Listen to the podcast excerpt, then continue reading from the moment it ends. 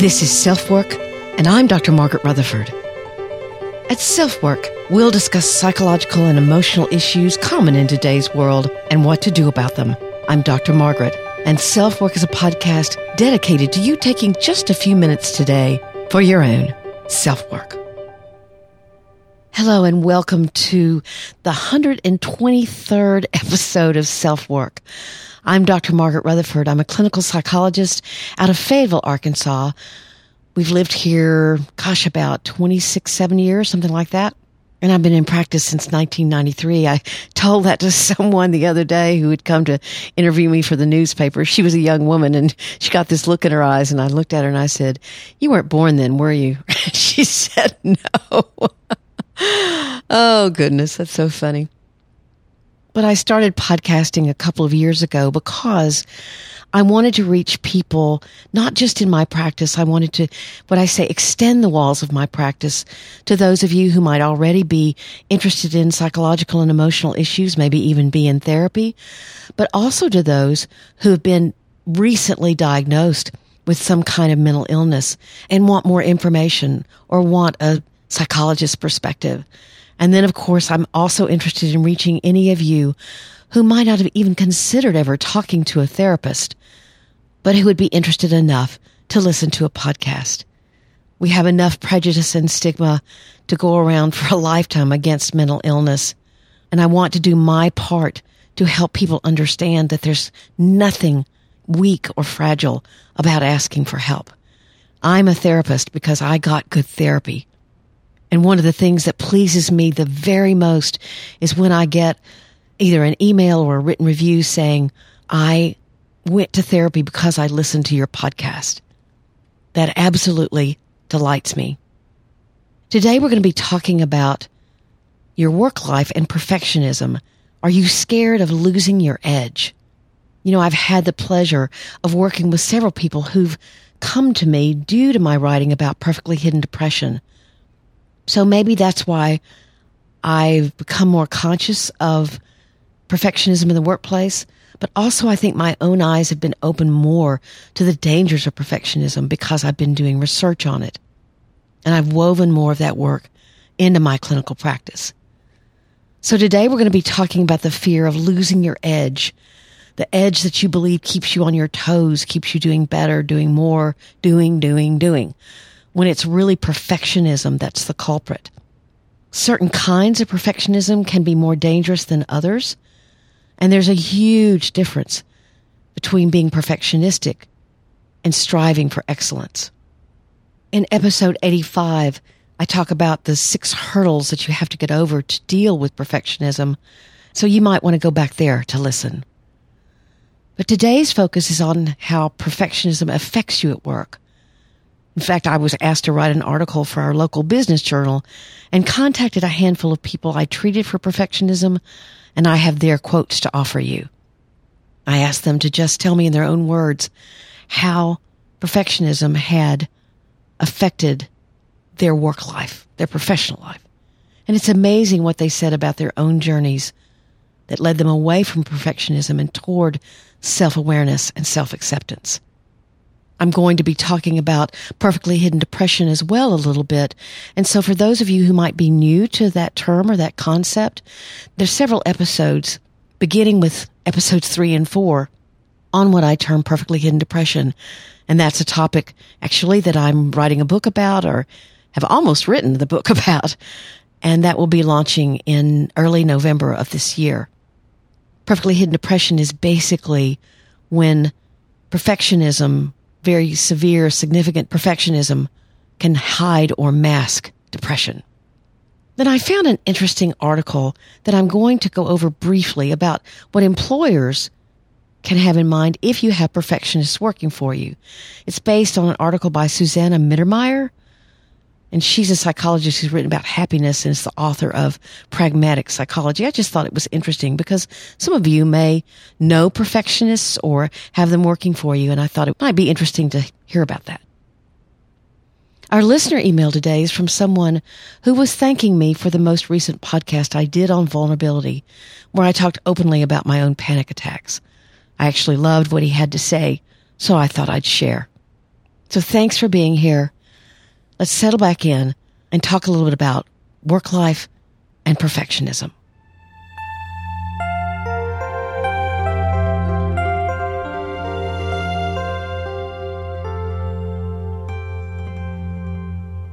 Dan Harris, who is one of the anchors on ABC's Good Morning America, was on live network TV several years ago when he experienced a major panic attack.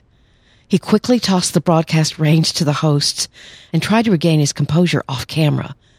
But when the cameras turned back to him, his anxiety was still very obvious. I've actually seen the tape of this and Maybe it takes one to know one since I have panic attacks myself, but I could certainly tell that something horrible was wrong. Did he immediately seek treatment? Mm-mm, not at first. He was sure that he'd lose his edge, and I quote, I knew if I admitted the truth that I had just had a panic attack, it would expose me as a fraud, someone who had no business anchoring the news.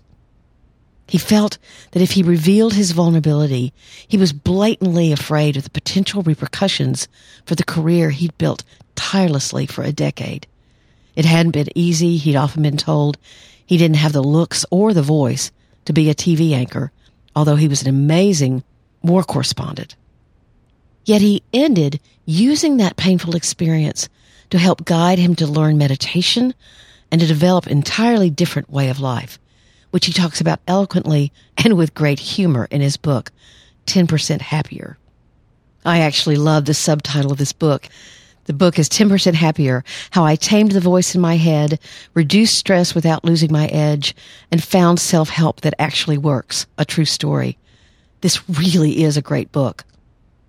I'll have the link to it in the show notes. Now, perhaps obviously, if your perfectionism hasn't gone overboard, it's likely to help you in the workplace. If you strive to do more, perform better, increase your productivity, you're more likely to get promoted, earn more, be seen as a leader, find joy in a job well done. But far too often, perfectionism is accompanied by a constant, nagging, critical voice that will find fault with even the most successful of efforts and it can create vicious problems at work. Procrastination, not taking risks, highly increased stress, problems with coworkers who you either judge as not working hard enough or who you obsess about as competition. You'll overload yourself with responsibility, denying your own limits, and you may easily isolate, not taking the time to ask for help or seek a mentorship that would help guide you. You may suffer and your company may suffer, not because you're not trying hard enough, but that your unflagging efforts don't take into account your own emotional needs. And you stay silent about your own struggle. You can't fathom revealing vulnerability. But depression lies underneath your perfect looking job and perfect looking life. That lonely silence can be a death sentence in the most severe cases. In their recent book, it's got kind of a scientific name, Perfectionism, a relational approach to conceptualization, assessment, and treatment. Researchers Flett, Hewitt, and Mikail divide perfectionism into three groups self-oriented, other-oriented, and socially prescribed. You can identify with all three, just two, or primarily one. Let's talk about the differences. Self oriented is expecting yourself to be perfect. It comes from inside of you.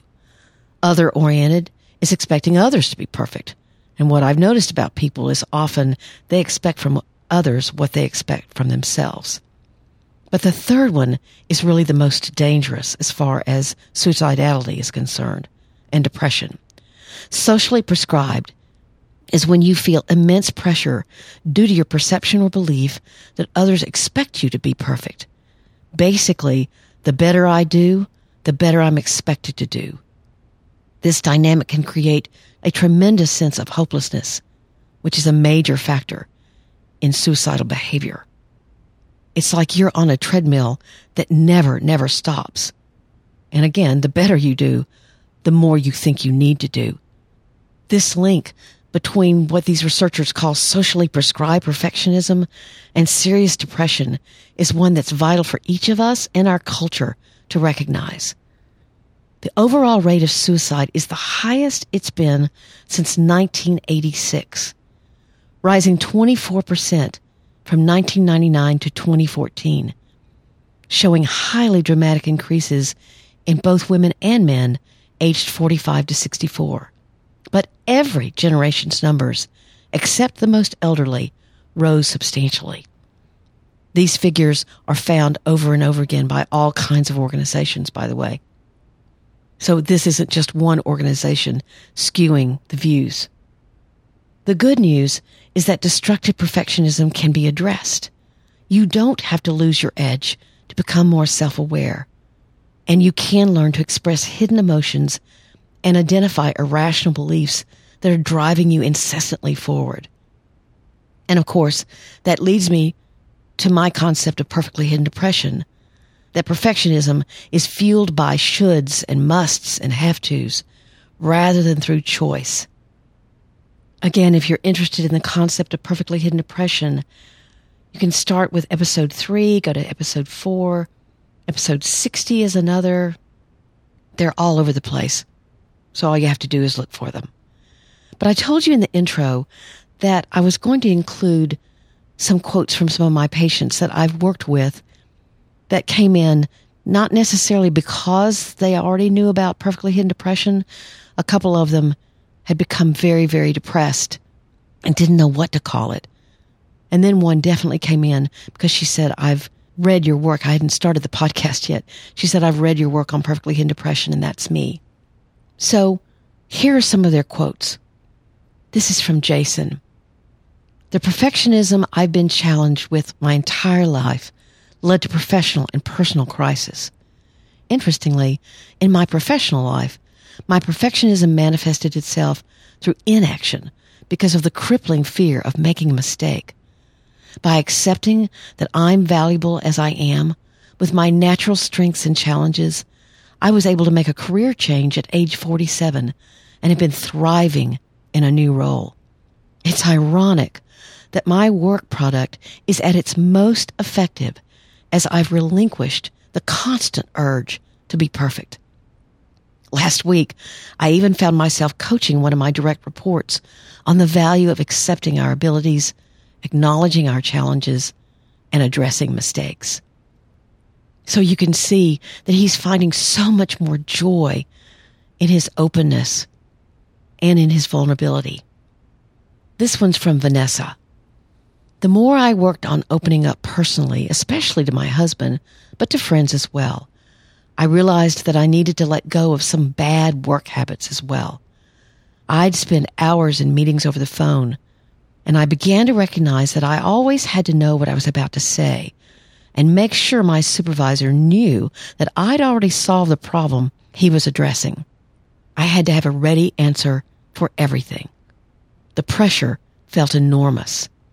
As I began to let go of my personal perfectionism, I risked professionally being less vigilant, trusting instead in my own worth and competence rather than having to prove it all the time. I became a much better listener and actually realized that I felt much more competent when I hung up the phone. And rather than being exhausted by the conversation, I was motivated and enthusiastic it sounds like what she's discovered is that being okay with being vulnerable with not knowing allowed her to be very much in the moment, in the present, and not feel as if she had to prove her worth, but that she knew her worth. And here's the last one. This is from Chase. When I began the intense work of combing through the emotional poverty of my childhood, it was only then that I realized how much shame had played a factor in my life. I'd been told by my dad I'd never be anything special, and I was going to prove him wrong. But I could see how my being really sarcastic and irritable was a way of keeping people away before they rejected me. That played a huge part in two marriages failing. I didn't want them to leave me, so I stayed detached from them. And I needed to look perfect. So when I began to feel really feel, not just be able to talk about my emotions, but express them. It was amazing. And then he says, where I was most amazed was at work. I'd had the fear that by being more open, I'd lose control. I'd be seen as indecisive or wishy-washy. Now, people are asking me to be on my team, and I'm getting feedback about how appreciated others feel, and thus their own productivity has increased immensely.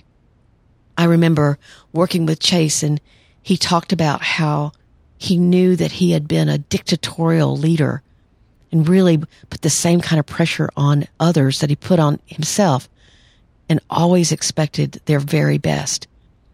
But when he began trying to see their potential and build their potential and be there as a person for them, they wanted to work with him. And it's so interesting and ironic in many ways, but understandable that everyone was happier and thus more productive. So very quickly, let's turn this around.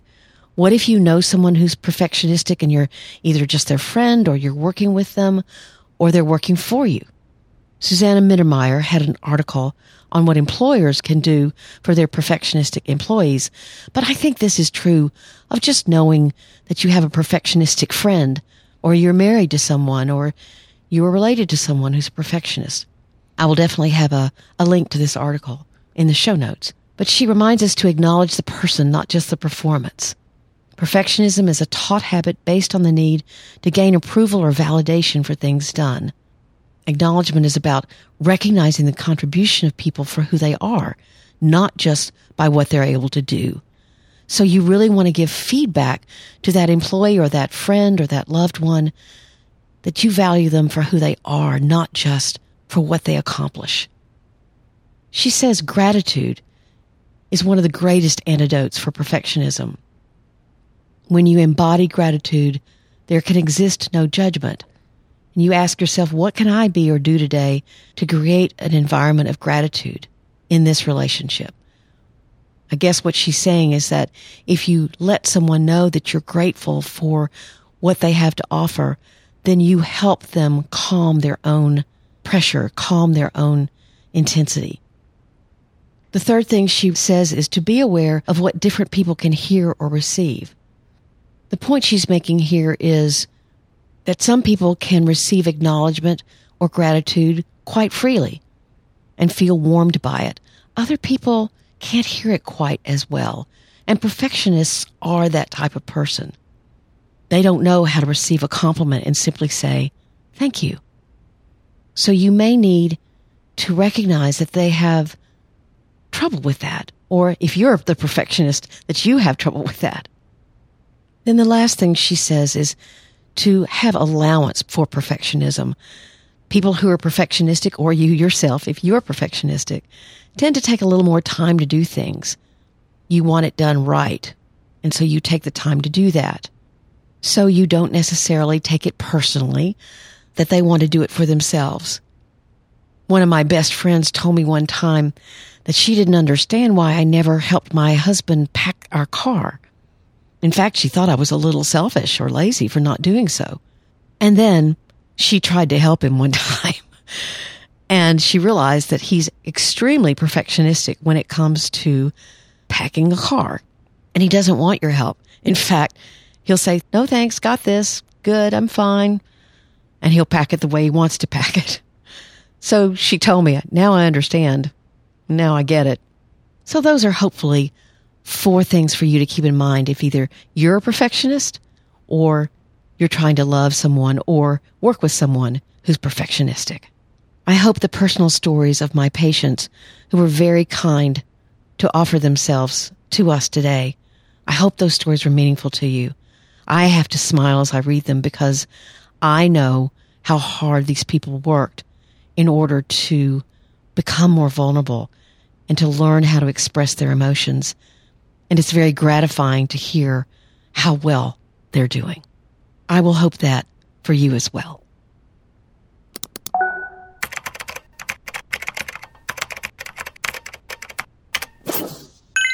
Our listener email today, I have to admit, may be a little bit egotistical for me because his words describe the podcast in a way that makes me feel very, very good. So excuse a moment of ego. if you don't mind, because I hope this is the way all of you feel. He says, Hi, Dr. M. Your podcasts have been really useful to me. Thank you. I listen to each one, even if the subject is not directly relevant to me, because I like to follow your thought process. And I'm sure that a lot of the time I can even predict some of the things you might say. I'm sure that's true. Although he says he can't do my job, but you know what? Just because I've got three letters after my name doesn't necessarily mean that you couldn't do what I do. But this is what he says that was so cool to me. I think that you might well be pretty pleased that you're teaching us all to fish rather than fishing for us. Anyway, none of this is why I'm writing. I'm writing to say how powerful your last episode was for me because you again talked about your own struggle with panic attacks. For me, by declaring your own challenges, it's like turning the volume on to maximum. Everything you then say seems so much louder, and I hear every word so clearly. You are helping all of us, and I sincerely hope and expect that your book is going to fly. Thank you. I smiled so big when I got this email. And this is how I responded. Thank you for such kind words. When I began podcasting, I didn't have a clue how much it would come to mean to me. Hearing from people like you from all over the world has been more meaningful than I could possibly imagine. And yes, I try to model for those who either read or listen to my work that I'm trudging along life with everyone else, trying to manage my own mental issues. And meditation has helped a lot, as has time. I absolutely love your comment that I'm helping others to fish for themselves. And then I say, I'll try not to let my ego get a hold of that one, but I think I did. but it means a lot. Take good care. Warmly, me. I had this discussion with someone who was talking to me the other day about an article they'd read that was about breaking up with your therapist. That it, when it's time to leave therapy, you need to leave. And I told him, I said, you know, I say to my patients all the time, it's my job to do myself out of a job. So if I'm teaching you in any way to fish, no, one, that I'm still learning how to fish myself, but two, I'm so glad to hear that and to be in that role in your life.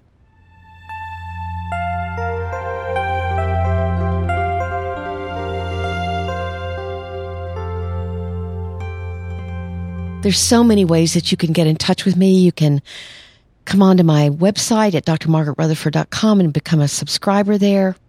You'll get a weekly newsletter with my podcasts and blog posts that are weekly. You can email me at askdrmargaret at drmargaretrutherford.com and I will answer your email that is confidential. No one sees that email but me. And I'll do my best to answer you in a timely manner. Thank you so much for the ratings and reviews you've left here on iTunes, Stitcher, Podbean, wherever you listen. That means so much to me and gives me information that is vital because I want to know who you are, why you listen, what you like, what you wish there were more of. Someone said in a comment that she wishes that I used more examples, that she likes the time, but that I talked a little bit more about examples. So that's one of the reasons why I included in this episode what my patients had said. So I do listen and I do mold or craft what I do here due to your suggestions. You can come over on Instagram. I started a series over there called What I've Learned as a Therapist, and I'm just loving doing it. I'm not a photographer, but I like that aspect of Instagram that it's not only words, but pictures. So that's Instagram.com slash Dr. Margaret Rutherford. And then I have a new Facebook group that's closed and you can come over there, facebook.com slash groups slash self work. We're almost at 600 members and they're from all over the world. I'd love for you to be a part of that as well. And I'm on that page fairly regularly. And I leave a journal prompt every week and all kinds of things going on over there. Again, that's facebook.com slash groups slash self work. It's mostly women, but you men feel free to come on. Love to have you. Thanks again for listening. Take very good care. I'm Dr. Margaret, and this has been Self Work.